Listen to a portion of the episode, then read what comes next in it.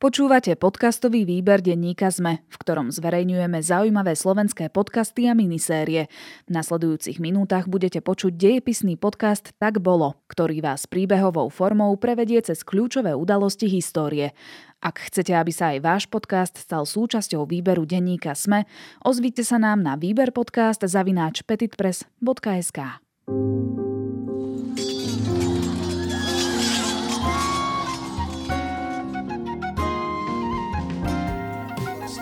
kráľa Karola zvaného Róberu, ktorému meste stoličný Velehrad sám biskup Ostrihomský na hlavu položí jedinú a pravú korunu svätého Štefana.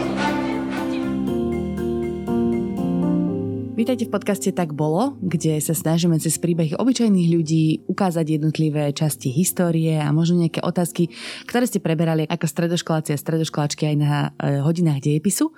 Už tu mám so sebou dejepisára a historika Jur- Juraja Jelenia. Vítaj. Dobrý deň. Dnes sa pozrieme na opäť zaujímavú tému a to je jedno storočie vlastne a jednu rodinu, ktorá vládla v Uhorsku. Konkrétne to budú Anžulovci a pozrieme sa do 14. storočia. Toto znie ako nejaká téma, ktorá by ma úplne na prvú teda nezaujala.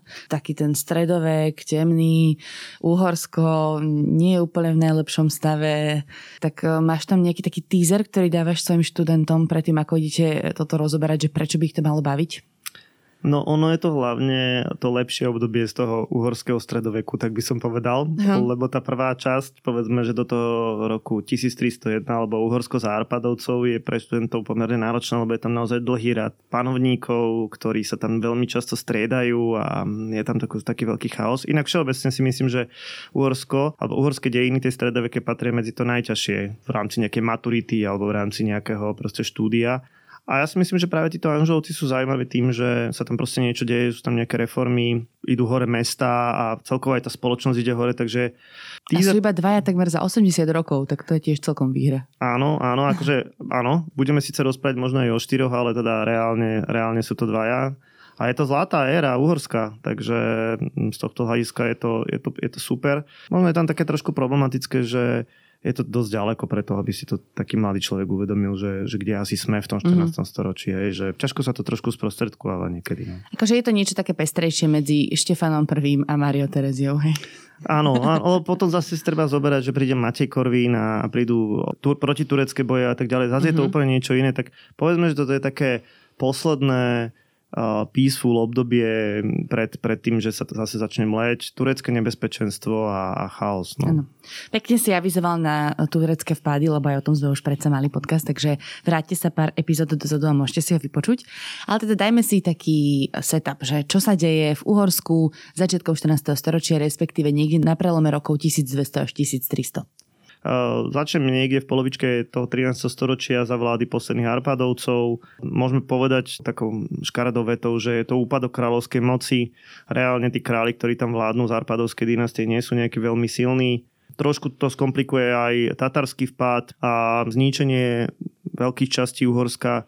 Každopádne ten posledný král z Arpadovskej dynastie sa volá Ondrej III. Zomrie v roku 1301 s tým, že samozrejme, že nemá mužského dedica, nemá, nemá, mm. nemá pokračovateľa, tým pádom Arpadovský rod vymrie a naozaj e, tak situácia sa začne vážne komplikovať.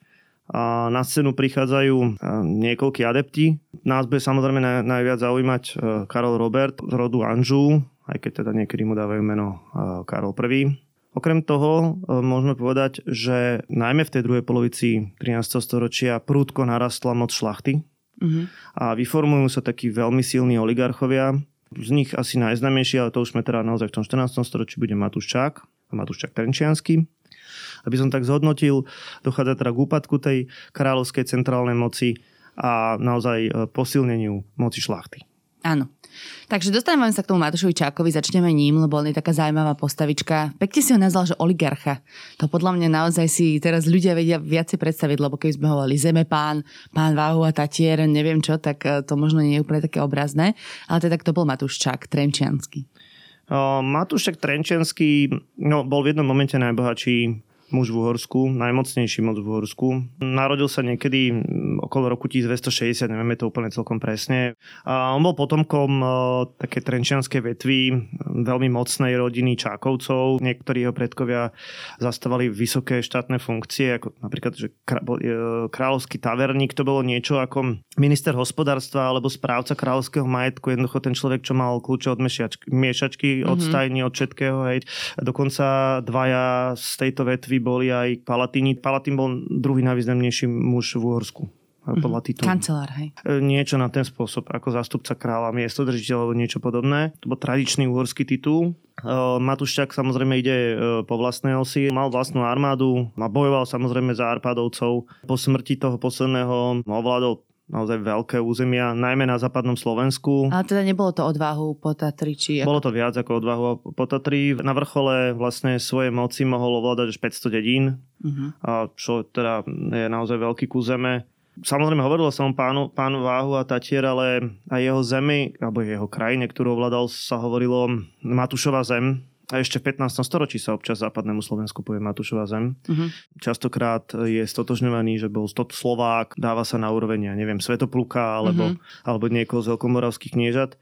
E, treba povedať, že to urobili štúrovci, ho tak intenzívne romantizovali, aby našli nejakú stredovekú osobnosť. E, na druhej strane zase musíme povedať, že tým, že tak veľká časť krajiny bola ovládaná jedným mužom, ktorý nebol uhorský král. Mohlo to viesť k nárastu nejakej nejakého národného povedomia, aj keď mm-hmm. to mhm. slovičko ešte nie je úplne dobré. Rozumiem, ale... ale nemôžeme tvrdiť, že bol Slovák, pretože lebo tak ako... sa vtedy ľudia necharakterizovali. Nie, nie, nie. On keď určite sa hlásil tzv. nácio Ungarika, čo bol taký nadnárod, hej, nemôžeme to, nemôžeme to chápať v modernom e, zmysle národa, ale musíme to chápať aké k príslušnosti k uhorskej šlachte. Hej, to znamená, že isté, že používali ja, v oficiálnom jazyku latinčinu, používal maďarčinu, samozrejme používal češtinu, ale nevieme na 100% povedať, že či, vie poslo- či vedel po slovensky alebo nie. Samozrejme minimálne mohlo byť služobníctvo Áno. komunikujúce v Slovenčine. Minimálne mohol hovoriť na svojich sluhov v Slovenčine. Tak. No a teda on mal ambíciu stať sa uhorským kráľom po tom, čo Arpadovský rod vymrel? Ambíciu stať sa uhorským kráľom nie skôr taká šedá eminencia, ale šedá eminencia bola, by bol niekto, kto je neviditeľný. On bol viditeľný a ťahal za nitky, tak by som povedal. E, menil častokrát strany, dajme tomu, že podporoval v jednom momente aj proti kandidáta Karola Roberta, napokon teda aj Karola Roberta a napokon s ním te išiel do vojnového stavu. Um, bol aj exkomunikovaný, ale v podstate pre ňo to nič neznamenalo. A tým chcem povedať, že aký bol veľmi mocný. Tú exkomunikáciu to znamenalo totálne spoločenské odpísanie. Uh-huh. V podstate by to v západnom svete znamenalo, že ty si úplne odpísaný, teba nemôžeme rešpektovať. Na pánstve Matúša Čaka neexistoval nikto, kto by tú exkomunikáciu nejakým spôsobom vymohol. Matúš Čak bol tak silný, že rozprával kňazom, čo majú rozprávať v kostoloch. Ako Ex, exkom... Exkomunikovaný teda vylúčený z cirkvi, len aby sme dodali. Dobre, tak e, prejdeme na toho Karola Roberta, ktorý bol prvý vládcom z rodu Anžulovcov. On to mal celé také komplikované, pretože sa nevedel dostať na trón niekoľko rokov, keďže tam samozrejme prebiehali nejaké boje, ale začneme tým, odkiaľ pochádzal. Karol Robert pochádzal teraz z Anžovskej dynastie, čo bola originál teda francúzska, kráľovská dynastia, ale teda on pochádzal z také vetvy, ktorá bola z Talianska, čiže môžeme ho nazvať Talianom, aj keď to nie je úplne veľmi správne. Na uhorskej scéne sa objaví už v roku 1300, čiže ešte pred smrťou posledného Arpadovca. Chce sa stať uhorským kráľom. Vlastne... To sa len tak mohol niekto zdvihnúť z talianského rodu polorodu a prísne Uhorska sa uchádzať o trón? Samozrejme, že mal napojenie na Arpadovcov. Okay. Jeho babka bola Mária Uhorská, príslušnička rodu Arpadovcov a on si vlastne na základe toho robil nárok. Uh-huh. A tak ako si povedala, tá cesta bude veľmi dlhá, 10 rokov prakticky bude trvať, kým sa stane e, reálne kráľom. Bude trikrát korunovaný, dvakrát falošnou korunou falošnou korunou, náhradnou korunou. No nie je to svetoštefanskou. Nie je to, nie je to svetoštefanskou. Na to, aby bola korunovácia pravoplatná, musel byť uhorský král e, vlastne korunovaný v stoličnom Belehrade, to je prvá podmienka. To je nič než Sekešfehervár. Korunou svetoštefanskou a musel mu ju dať e, ostriomský arcibiskup. No. A mm. v podstate to bol problém, pretože nikdy, až, až ten tretíkrát sa toto všetko stalo, hej, takže... Tretíkrát to vyšlo na všetky strany. Tretíkrát to vyšlo. A treba si zobrať, že on bol mladý chlapec, 11 ročný, keď sa objavil na scéne, takže samozrejme chvíľku to trvalo, kým sa nejak oťuká. Dôležitá vec, mal podporu pápeža. To bola veľmi dôležitá vec, pretože pápež chcel prostredníctvom tohto rodu Anžovcov eh, nejak pozdvihnúť svoj vplyv eh, v Strednej Európe. Eh, spomínali sme tých protikandidátov. Bol to český král Václav III, alebo budúci český král Václav III mal byť teda uhorským kráľom a neskôr to bude Oto prvý Wittelsbach. A obaja nejakým spôsobom sa napokon z toho uhorského trónu vzdajú a Karol Robert sa napokon stane jediným kráľom protikandidáti na uhorský trón neboli jediný problém Karola Roberta, pretože, ako si spomínal, šlachta v tom čase už bola naozaj veľmi silná a teda Matuščák bol jeden, ktorý robil problémy, ale potom ešte to bola rodina Omodejovcov, ktorá vládla práve na východe Slovenska, v okolí Košíc. No a teda s nimi bojoval tiež, čo ho predpokladám vyčerpávalo. Tak on bojoval na viacerých frontoch. Omodejovci a Čakovci boli dva z mnohých rodov, ale teda ten boj s Omodejovcami bude zásadný Omodej Aba, to bol teda jeden z Omodejovcov, bol zavraždený Košičanmi, mm-hmm. potom ako teda od nich chcel výpalné, v krátkosti povedané. A samozrejme teda vypukol konflikt medzi mestom Košice a, a Omodejovcami a král sa postavil na stranu Košic. Na stranu Omodejovcov sa zase postavil Matuščák a v podstate išlo o to, kto z koho. Uh-huh. V bitke pri Rozanovciach budú Omodejovci porazení a bude to jedna zásadná prehra oligarchie, alebo povedzme, pačne, bola to zásadná výhra kráľa, zhabe majetky Omodejovcom a vlastne toto sa stane takým základom kráľovskej moci pre ďalšie roky. Treba povedať, že Matuščačaka nikdy neporazil, v nejakom otvorenom konflikte musel čakať až do roku 1321, kedy teda Matúščak zomrie. A prebrali jeho majetky, ale už viacej o Matúšovi Čakovi si povieme v prvom príbehu. 7. august 1321, denník povrazníka Mateja Fehéra. Bol som vtedy ešte len mladým faganom a učil som sa svojmu povraznickému remeslu, no dobre si pamätám začiatok konca Matúša Čáka. Skoro pred dekádou sa odrhla slávna bitka pri Rozanovciach, v ktorej síce bojovalo Čákovo mocné vojsko, avšak on sám sa jej už nezúčastnil. Veď už mal na chrbte 5 krížikov. Avšak ukázalo sa, že to bola veru chyba.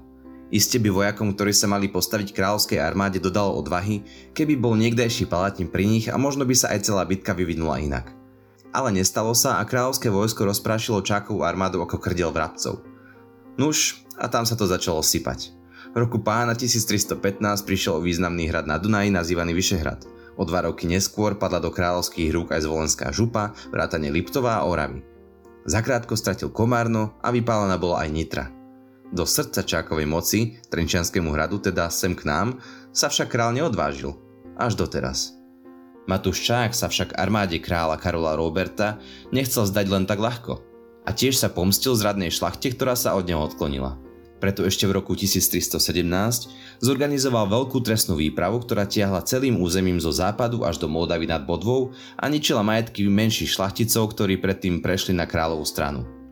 Okrem pomsty bol cieľom kráľov dôležitý spojenec Filip Druget, ktorý mesto bránil a veru takmer padol do Matúšovho zajatia. Bol to však čas, ktorý mladému kráľovi nakoniec vyhral si jeho dlhý boj.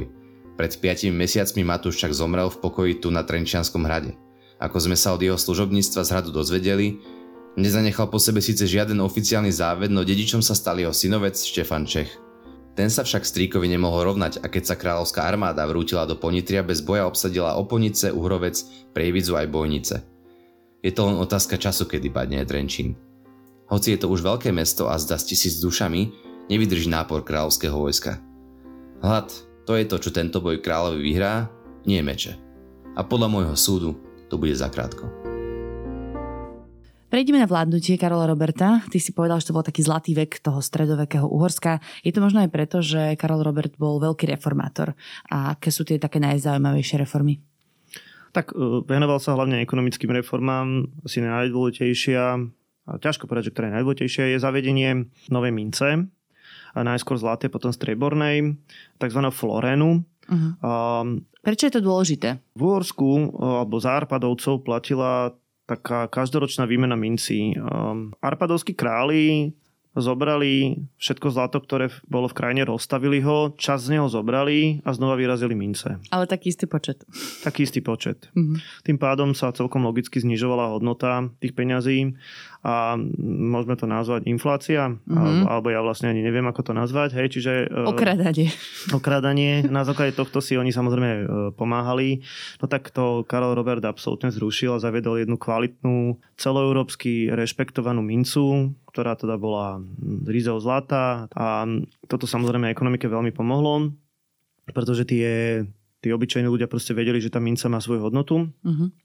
Odkiaľ bral to ríci zlato? No, to bude dôležitá druhá časť tej reformy, samozrejme z, ban, z baní, najmä teda stredoslovenského banského regiónu. Toto bude dôležitá reforma, zaviedol tzv.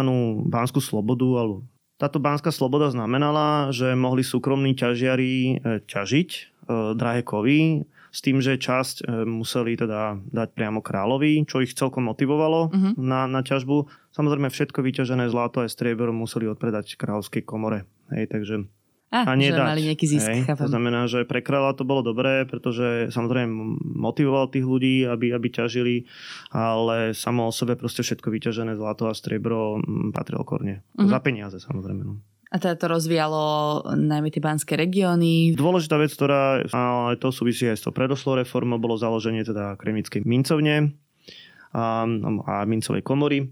To znamená, že Kremnická mincovňa je najdlhšie fungujúca slovenská firma. Áno, bola založená teda v roku 1328 a funguje dodnes. Áno, čiže keby že robíme si nejakú takú mapu, že ktorá, ktorá firma je u nás najstaršia, v podstate kontinuálne fungujúca, tak je to Kremnická mincovňa, čo je, čo je akože obdivuhodné, že Dosť veľa, hej, bude to 700 rokov, za pár, za 7 rokov to bude 700 rokov. no. Áno, do Kremnice sa ešte pozrieme aj v ďalšom príbehu, ale ešte by som sa rada zastavila pri ďalších reformách. Platila tzv. portálna daň. Čo to znamená? Portálna daň bola vlastne daň z brány. Môžeme povedať, že či je to dobré alebo nie. Hej, samozrejme pre nejakého sedliaka to až také super nebolo, že sa efektivizovali dane, lebo však tie dane musel poriadne platiť. A to si mám predstavovať daň z brány, teda, že každý dvor, ktorý mal bránu, musel platiť nejaké peniaze do kráľovského dvora. Hej? Bolo zadefinované, ako tá brána má vyzerať. E, V podstate išlo o nejakú sedliackú usadlosť alebo mm, brána, cez ktorú mohol prejsť voz plný sena, tak takáto veľká brána. To znamená, že v tej usadlosti mohlo žiť aj niekoľko rodín. Čo sa týka zahraničnej politiky, darilo sa Anžuovcom, alebo teda konkrétne Karolovi Robertovi im nejako rozširovať územie Uhorska? S rozširovaním územia mm, zatiaľ nie. A treba povedať, že naozaj mal um, dosť práce, najmä teda to prvé 10 ročie svojej vlády upratať si doma, ktorý vôbec nemal šancu sa tomu venovať. Naopak, teda tú povedzme poslednú tretinu svojej vlády, tak tam už je na zahraničnom poli pomerne um, aj aktívny, aj úspešný. A nie v rozširovaní, ale v nejakom takom obrusovaní hrán, respektíve vytváraní dobrých priateľských vzťahov so susedmi. To boli kto? To boli Poliaci, teda Polské kráľovstvo a České kráľovstvo a od tohto momentu alebo od tejto doby sa odvíja ten pojem Vyšegrádska trojka, respektíve dneska je to Vyšegrádska štvorka. Preto, lebo samozrejme Karl Robert e, mal sídlo na Vyšegrade Mhm. a tu sa teda povedzme, že stretli zástupcovia Polska a Čiech a Uhorska samozrejme. Dohodli sa na vlastne skončenie nejakých územných sporov, dohodli si nejaké e, spoločné postupy, čo ja viem, v colnej politike. Bolo to namierené proti Habsburgovcom, to znamená, že bola tu aj nejaká taká spoločná politika. E, Takže na tomto poli musíme povedať, že to bolo ako úspech. No. A tiež fascinujúce, že ako kremnická mincovňa to zotrvalo až doteraz. Áno, áno, aj keď teda dosť dlho to neplatilo. hej. Boli niekoľkokrát vo vojne a tak ďalej. Hej. Jedna zaujímavá vec, ktorá sa zachovala v kronikách z čias Karola Roberta, bolo teda, že bol na neho spáchaný atentát, a, o ktorom si viacej možno povieme v príbehu, len tak načrtní, že kto na ňo útočil. Načrtneme, on sa to volá, že atentát Feliciana Zacha. A teda král našťastie prežil, aj keď e, časť jeho rodiny dostala, bola Po prstoch. skrátená mierne, tak by som po povedal. Áno, no, dobre, aby sme si z toho nerobili srandu, tak e, jeho manželka prišla o 4 prsty a samozrejme ten Felician Zach bol chytený a, a veľmi e, brutálne potrestaný. K tomu teda o tom príbeh. A nebolo to asi úplne obvyklé toto. Je dôležité, tak ako si povedala, že sa to zachovalo teda v nejakej tej stredovekej kronike alebo v nejakom tom opise. To vysporiadanie sa s tým atentátom možno je jedna taká odlišná vec. Ten Karol Robert asi bol, e, môžeme povedať, že bol populárny, ale toto brutálne vysporiadanie sa ľudia asi museli byť šokovaní tým, že teda ako, ako, ako brutálne sa s tým vysporiadal. 21.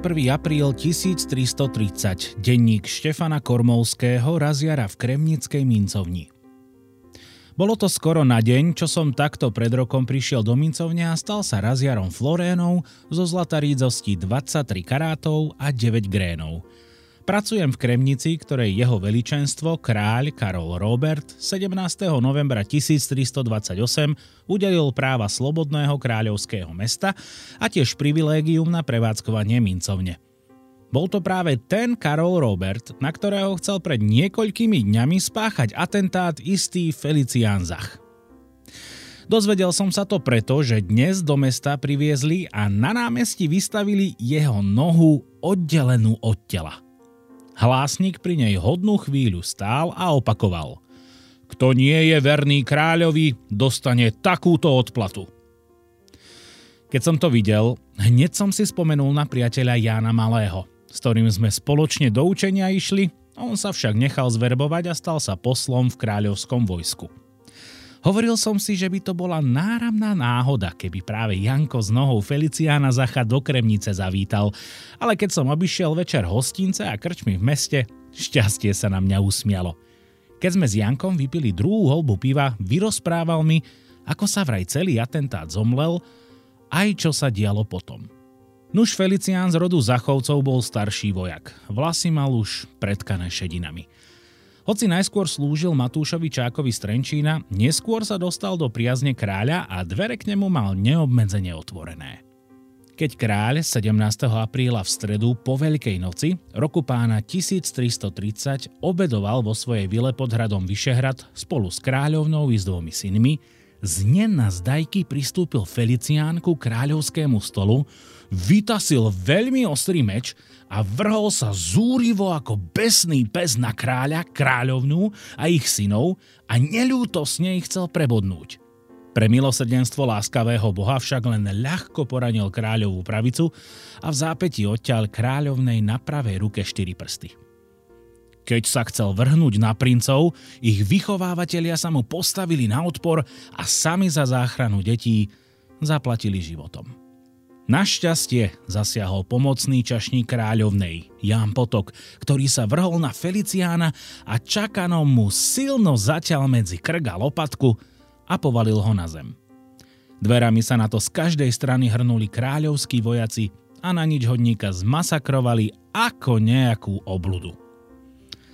Tak go roštvrteného každý kúsok jeho tela pre výstrahu poslali do iného kúta kráľovstva. Hlavu do Budína, ruky a nohy do iných miest. Ako vieme, aj sem do Kremnice. Zo sveta potom zniesli aj Feliciánovho syna a verného sluhu, ktorých priviazali o konské chvosty a roštvrtili ich. Z kráľovského dvora vylúčili aj jeho dceru, veľmi krásnu pannu Kláru, ktorú znetvorili a polomrtvu ju viezli na konice štvrte a ulice mnohých miest. Felicián mal aj druhú, staršiu dceru, sebe, ktorej odťali hlavu aj manžela doživotne uväznili. Jeho synov odviezli krížiaci na ostrovu prostred mora, aby tak už nikdy nemohli vidieť rodnú zem. Nuž, biedný Felicián upadol do zločinu urážky veličenstva.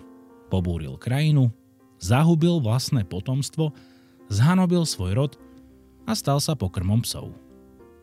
Po odchode z tohto sveta, pripútaný v pekle, je poučením pre neverných.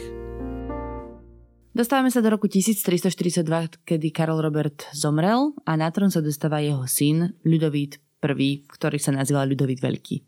Áno. Niekto hovorí, že jediný, niekto hovorí, že dvaja sú, ktorí sa volajú veľk, veľký, ale tak už to, že má v mene veľký, znamenalo, že bol veľký dobyvateľ, respektíve niekedy som hovoril aj, e, že je pánom troch morí, to je naozaj veľmi nadsadené. Tým myslíme Baltské, Čierne a Jadránske more. Mm-hmm. Súviselo to s tým, že v jednom momente dedí po mame Polské kráľovstvo, volá sa to, že personálna únia, čiže Polska a Uhorsko budú spojené vlastne postavou kráľa. Každopádne jeho situácia, teraz keď by sme sa premostili na tú domácu politiku, bola podstatne jednoduchšia. Karol Robert mu zanechal jednu stabilizovanú krajinu a on sa nemusel nejak zaoberať e, riešením nejakej, nejakej šlachty preto sa venoval veľa tým zahraničným výbojom. A najskôr e, v Taliansku, snažil sa dobiť Neapolsko a pripojiť ho k Uhorsku. To nevyhovovalo pápežovi, keď sme si povedali predtým, že Karola Roberta podporoval pápež, tak teraz už bolo Uhorsko príliš silné na to a mm. predstava, že by teda Uhorsko bolo aj v Taliansku, bola pre pápeža v podstate nepriateľná. Na jeho šťastie, možno pápežové, vypukne tá veľká morová epidémia. Čierna, to, čo nazývame čierna smrť. Čierna mhm. smrť v Taliansku. Ona sa dostane aj do Uhorska, ale nemáme o nej nejaké teda väčšie správy, respektíve v Taliansku bude mať oveľa ničivejší efekt. Áno, ty si spomínal, že vlastne to vyhubilo jednu tretinu európskej populácie. Minimálne, závisí o akých číslach sa rozprávame. Niekedy sa hovorí viac, niekedy sa hovorí mm-hmm. menej. Sú oblasti naozaj v Európe, sú mesta v Európe, ktoré teda boli zasiahnuté oveľa viacej. Hej. Záviselo aj od toho, aká hustota obyvateľstva bolo v tom meste. Ešte sa o mestách stredoveky budeme trošku baviť. Mm-hmm. A teda, ale... ak si to niekto môže chce predstaviť v knižkách, napríklad, tak to boli tí lekári alebo respektíve spalovači mŕtvol, ktorí nosili také tie veľké masky v Taliansku, v Benátkach s tými dlhými zobákmi. Časom sa dostanú na scénu tak, aby sme to upre, trošku upresnili. Že nebolo to hneď v tom momente, hej, ale že objavia si áno takýto trend. Ako sa to vlastne rozšírilo po Európe, tento Čierny mor? Tak šírili to blchy, ktoré šírili potkany, respektíve hlodavce, tak by musíme povedať, že hlodavce. A táto epidémia čiernej smrti e, pochádzala z východnej Ázie. A teda je to baktéria, hej, nie je to mhm. vírus ako, ako, ako iné, najmä tomu. A naozaj bude mať e, veľmi ničivý efekt na populáciu nielen Európy, celého sveta. Samozrejme, no. Začas Ľudovita Veľkého sa ešte diali celkom pekné zmeny v architektúre a v umení. Do Uhorska v tom čase prichádzala gotika, ktorá už samozrejme vo väčšine Európy bola značne rozšírená. Tak ako si povedala, gotika už tu samozrejme je od polovice nejak 13. storočia, k nám dorazí teda naozaj v tom 14. storočí. Súvisí to samozrejme s, tým, s tými spoločenskými zmenami, ktoré u nás nastávajú ale aj samozrejme s tou mierovou dobou relatívne. Mm-hmm. V čom sa to najviac prejavuje, teda gotika? Samozrejme najviac v architektúre, ale tie gotické kostoly, ktoré sa u nás stavajú, tie veľké kostoly ako napríklad Sveta Alžbeta v Košiciach, e, to je až koniec 14. storočia a naozaj až to 15. storočie. Taká topka z tohto obdobia je vlastne nástená malba korunovácie Karola Roberta v spiskej kapitule. Mm, to naozaj že je neoceniteľné Našťastie sa to teda zachovalo, aj keď e, dlho sa o tom nevedelo, že to tam je. Uh-huh. A je to kvôli tomu také vzácne, že naozaj je to staré zo 14. storočia, že takáto stredoveká maľba nie je len tak dostupná v barziakom kostole. Hej? Nie je to teda akože žiadna maličkosť, pretože aj v Európe tie gotické obrazy boli väčšinou sakrálneho, čiže církevného charakteru. Sice aj tu je Panna Mária, ale je to v podstate prezentácia moci toho kráľa. Uh-huh. Môžeme to kľudne povedať, že to bol ideologický obraz, že pozrite sa, aký som silný. Hej? A samozrejme on tam umiestnil aj tých, tých dvo, ďalšie dôležité osobnosti na spiši, ale, ale akože z tohto hľadiska je to veľmi dôležité. Samozrejme, Objavili sa aj iné pamiatky, e, iné nástené malby, e, objavujú sa listiny, napríklad teda erbové listiny, čo je tiež forma nejakého umenia. Ktoré sú tie prvé stavby, teda gotické, ktoré na Slovensku máme? Alebo na našom území? Máme tu nejaké prestavby existujúcich e, románskych stavieb, čiže napríklad kláštor v Rómskom Benediku bol prestavaný práve v tomto období. E, samozrejme dôležitá vec bude e, výstavba gotických hradov. Uh-huh. Taký špecifickým je Zvolenský zámok, prestavaný podľa talianského vzoru. Ne, nebol na kopci, v zmysle teda ďaleko od obce, ale už bol priamo v obci tohto hľadiska je dosť moderný. No a samozrejme potom tie ako tak najvýznamnejšie gotické stavby sú jednoznačne teda chrám Sv. Alžbety v Košiciach alebo chrám Sv. Egidia v Ardejove a samozrejme Levoča a ostatné spiské mesta. To bude ale obdobie naozaj už toho prelomu 14. 15. storočia. No a na výstavbu Sv. Alžbety v Košiciach sa ideme pozrieť aj v našom treťom príbehu.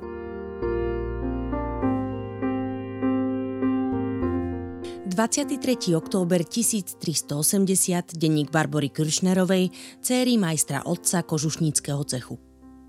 Kostol svätej Alžbety pred časom zachvátili plamene. Chrám patronky Košíc však neľahol popolom, čo to sa podarilo zachrániť. Aj som sa vtedy strachovala, aby sa plamene nedostali až k nášmu domu na konci námestia, ale otecko povedal, že sa to nestane. Dnes sa začala výstavba nového chrámu – Mal by vraj byť honosnejší a očarujúcejší ako náš starý kostol. Istotá stavba potrvá veľmi dlho, ale už teraz sa teším, keď bude hotová. Budeme doň chodievať na bohoslužby, lebo mamička hovorí, že sa treba modliť k Pánu Bohu i Svetej Alžbete, aby nás ochraňovali a pomáhali našej rodine i kožušníckému cechu. Ale aj keby sme nechceli, chodiť by sme museli, lebo takto predpisujú artikuly kožušníckého cechu, ktorý zakladal môj pra pradedo Matias Kiršner roku pána 1307.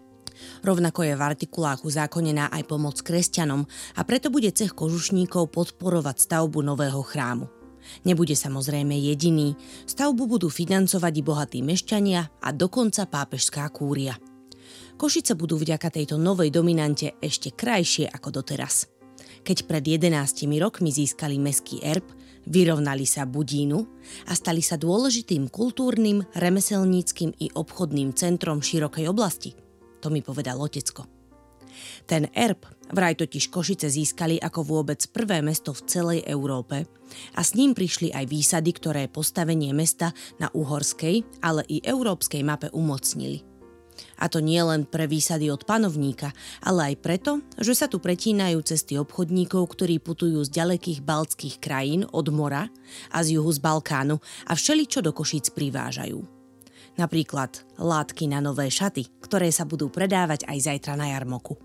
Ale budú tam tiež morské ryby a olej, sukno, olovo či papier. Tie od kupcov vykupujú aj košickí obchodníci, ktorí ich potom predávajú v Uhorsku. Od nás z Košíc sa odváža drevo, smola, med, kože, vzácne kovy a rudy. Ale medzi najdôležitejšie patria kožušiny z oteckovho cechu a tiež víno, ktoré sa predávajú až do Pomoranska, Flámska a Anglicka. Ako sme mohli počuť v príbehu, tak mesto Košice bolo naozaj významné aj na stredoeurópskej úrovni. Ako sa tie mesta stávali také silné a významné?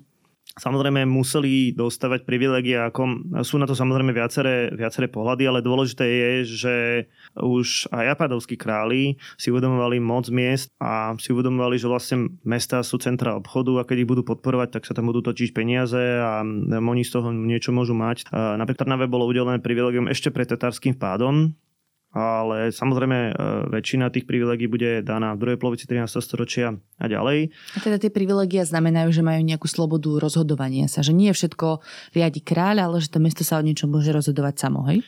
Uh, že sú podriadené priamo kráľovi, nie šlachte, to je dôležité, že si môžu zvoliť vlastného richtára a farára a že vlastne keď platia daň, tak platia daň priamo kráľovi. To, toto bola tá dôležitá vec. Ono Čiže sa... aby sa nezopakovalo to, čo sme si hovorili na začiatku, že omodejovci prišli vyberať výpalné do mesta. No, v tom kľudne môžem povedať aj tak. Samozrejme tie práva sa potom tak dosť špecifikujú, diferencujú. Ja neviem, existujú práva konania trhu. Obchodníci sa tam zbehli z celého okolia a to mesto z toho malo nejaké peniaze. A je teda zaujímavé, že veľa slovenských miest alebo obcí sa aj podľa toho volá.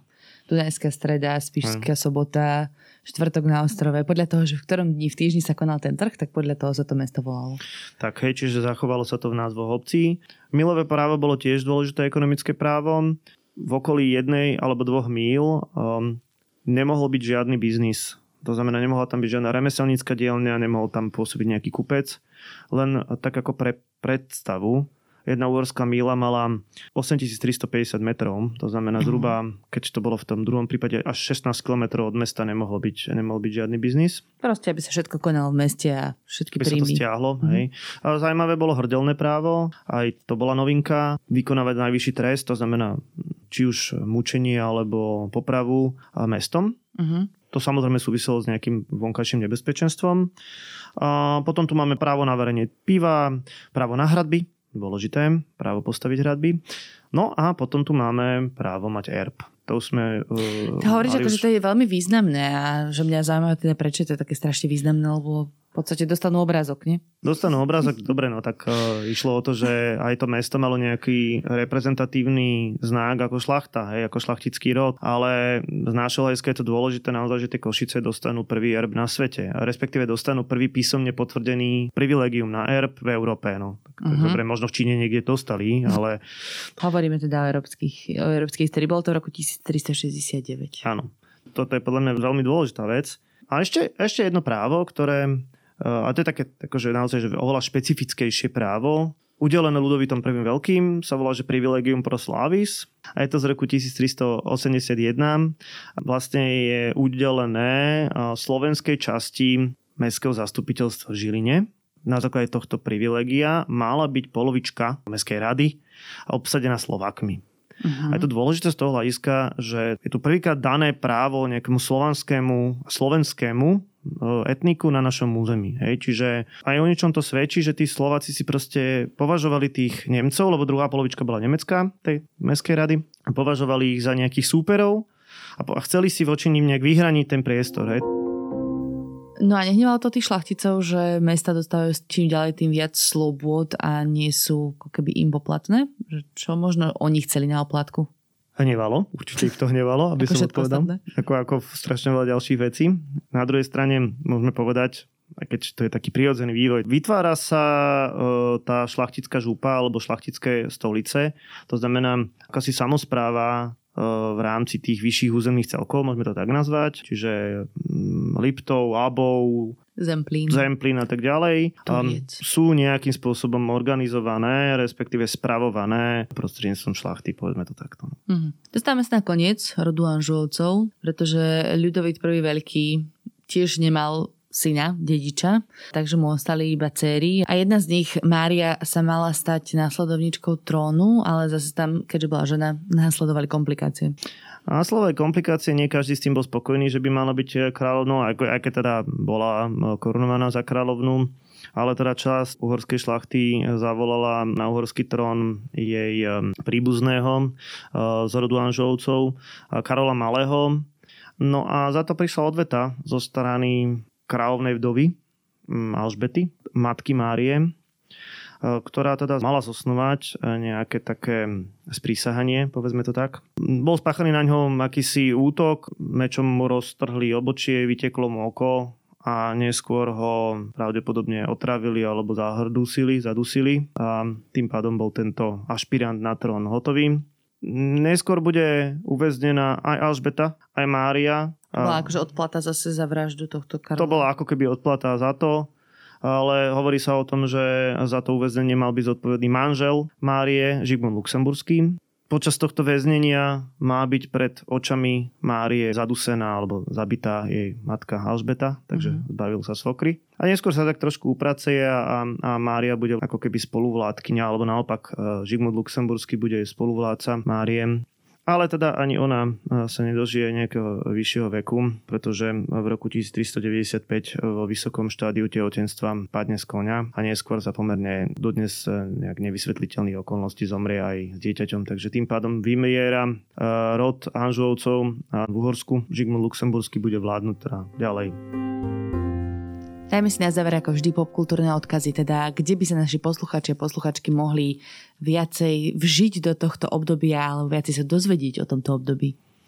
No, tak návštev východného Slovenska, najmä, dajme tomu tej spiskej kapituly, ale teda akéhokoľvek gotického kostola, respektíve iného artefaktu na gotickej ceste, spiskej gotickej ceste. No ja mám naozaj pocit, že niekedy ľudia nevedia, že aký skvost tu máme Uh-huh. A nie všetko je úplne ľahko dostupné a, a niektoré kostolíky sú také akože zapadnutejšie a podobne, ale, ale určite stojí minimálne teda tá spiská kapitula za návštevu. Uh, tak samozrejme treba ísť do Kremnice. Uh-huh. do, do Mincovne, najstaršie do, do Kremnickej Mincovne, to je super návšteva, aj to múzeum podľa mňa celkom stojí za to a Kremnica je nádherná. A sa týka nejakej literatúry, no máme tu knižku od Jaroslava Perniša, Anžovci, Princovia s kvetmi, Lalie to je samozrejme kniha, ktorá sa venuje nielen tým uhorským manžovcom, ale aj celkovo rodu. A ešte zvolen a zvolenský zámok. Určite. By mohol byť celkom taký zaujímavý artefakt. Áno, hej, máme polovnícky zámok z tohto obdobia vo Vyglaši. Čiže tentokrát sme si to udržali v takej tej že choďte sa niekam pozrieť. Na Slovensku naozaj máme celkom pekné pamiatky, ktoré dobre deklarujú toto obdobie 14. storočia. Jasné, ako tak historikov, ktorý sa tomuto obdobiu venuje, je dosť, hej, samozrejme. A máme tu Jana Lukačku, máme tu Danielu Dvořákovú, hej, proste to sú všetko špičkoví, špičkoví veci, ktorí na túto tému píšu a naozaj čokoľvek, čo otvoríte k tejto téme, najmä z tých spoločenských dejín, tak je veľmi dobré. No. Dobre, Jure, ďakujem pekne, uzavieram tak ako vymrel rod Anželcov, tak končila táto epizóda. Ďakujem pekne, že si, si na mňa dneska našiel čas, že sme sa porozprávali a nakoniec to vôbec nebolo také hrozné stredoveké Uhorsko. To je celkom zábavné. Ja som vám Kristina Paholi Kamárová a v štúdiu so mnou sedel Juraj Jeleň, ktorý vystupuje pod pseudonymom. Príbehy, ktoré ste mohli počuť, napísala Dominika Pišťanská. S načítavaním nám pomohol Martin Kajgl a Samuel Böhm. Za peknú ilustráciu ďakujeme Lukášovi Underčaninovi, hudba Vlado Bizik. Ďakujeme, počujeme sa opäť.